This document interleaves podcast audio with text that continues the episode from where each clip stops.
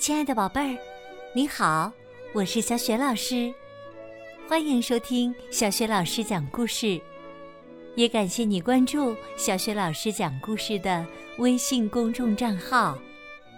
下面呢，小雪老师继续为你讲《我的北极大冒险》的下集。《我的北极大冒险》选自《不一样的卡梅拉》动漫绘本的第一本。这个绘本故事书啊，是据法国克里斯提昂·约里波瓦同名绘本动画片改编的，编译郑迪卫。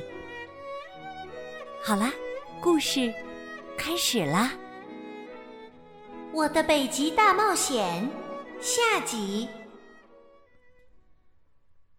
红发男孩雷夫吃力的将封存着克鲁马努基的大冰块。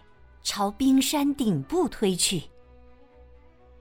卡门坐在冰块上，好奇的问雷夫：“你怎么会一个人在冰川上？你的家人呢？”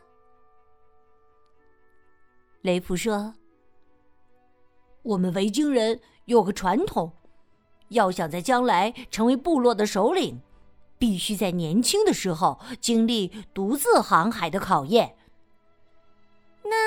那你要到哪儿去？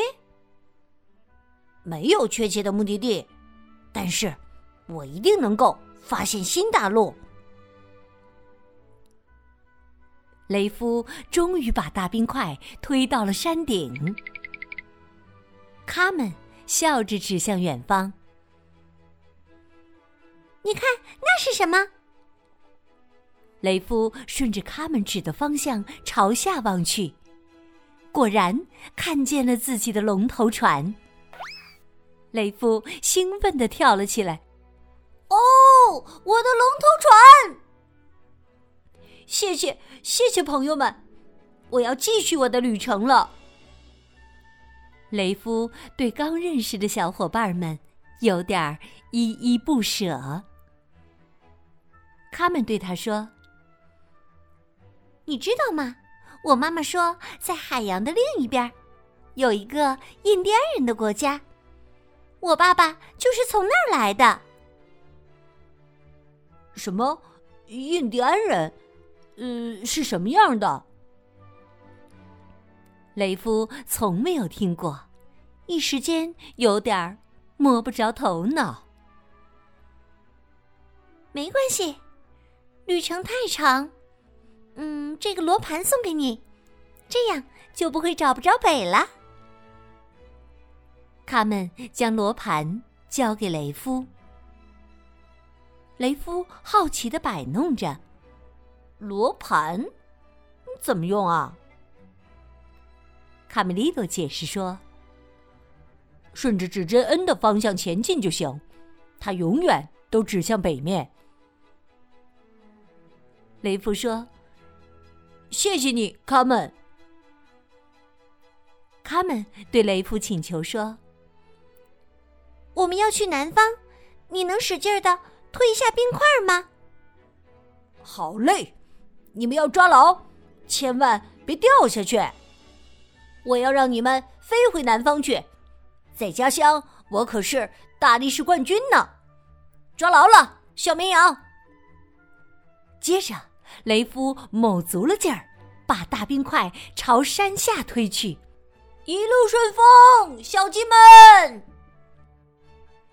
冰块越过浓密的云层，贴着层层叠叠的山脉，伴着巨大的冲击力向鸡舍砸去。砰！大冰块被围墙的石头撞得粉碎。卡梅利多、卡门和贝利奥也被甩了出去。哦天哪！哎呦，哎呦，我的屁股！皮迪克和卡梅拉闻声从鸡舍里跑出来。哎呀，没摔着吧，孩子们？克鲁马鲁鸡的羽毛找到了吗？卡门拍拍身上的土，兴奋地说：“不是一根儿，是上千根儿。”他边说边带着大家朝碎冰块走去。从撞碎的大冰块里，露出了克鲁马鲁基的一半身子。忽然，它微微一动，吓得小鸡们停住了脚步。随着一声怪叫，克鲁马鲁基从大冰块里冲了出来。克鲁马鲁基复活了，它呲着牙，扇动着翅膀，朝小鸡们扑了过来。啊！小鸡们乱作一团，四处逃散。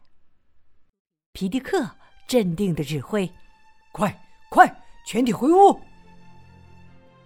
卡门和贝利奥来不及跑回鸡舍，就躲在卢茨佩洛的木桶里。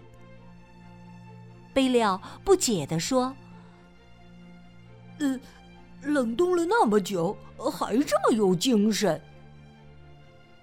这时，克鲁马鲁基飞到屋顶上，发出阵阵怪叫，疯狂的摇晃着鸡舍。我说什么来着？克鲁马鲁基有牙齿吧？公鸡爷爷刚想对大家讲故事，就因剧烈的晃动摔倒在地上。哎呦！他们为了分散克鲁马鲁基的注意力，大喊道：“胆小鬼，我在这儿呢！”克鲁马鲁基转而朝佩罗的木桶方向飞奔过来。过猛的俯冲力量让他冲进了木桶，和里面的卢茨佩洛扭成一团。卢茨佩洛趁克鲁马鲁基还没站起来，马上先礼貌的自我介绍：“ 呃，女士，我是卢茨佩洛。无论发生什么，我绝不会乘人之危的。”克鲁马鲁基似乎是听懂了，立刻平静了下来。卢茨佩洛接着说：“哎，不管怎样，我必须对你说，你看起来呀，年轻极了。”克鲁马鲁基听了，开心的发出咕咕的叫声。他们说。佩洛，我猜你交到新女朋友了。卢茨佩洛搂着克鲁马鲁基，认真的说：“要先学会砸开坚冰。”他们看到地上掉了一根克鲁马鲁鸡的羽毛，啊，羽毛！这下爷爷的脖子有救了。他们转身对小胖墩儿和大嗓门说。你们俩要为爷爷做点什么？于是啊，大嗓门拿着羽毛为爷爷治病。公鸡爷爷痒得浑身一抖，只听“咔”的一声，脖子复位了。好了，谢谢你们，谢谢你们，我呀再也不用歪着脖子说话了。大家都到外面去，我要给你们讲一个呀，我祖父的祖父的祖父的故事。公鸡爷爷转身指着小胖墩儿和大嗓门说：“除了你们俩，我的故事对你们来说不是很无聊吗？那就赶快去打扫卫生吧。”记住，要学会尊重长辈。亲爱的宝贝儿，刚刚你听到的是小雪老师为你讲的绘本故事《我的北极大冒险》的下集。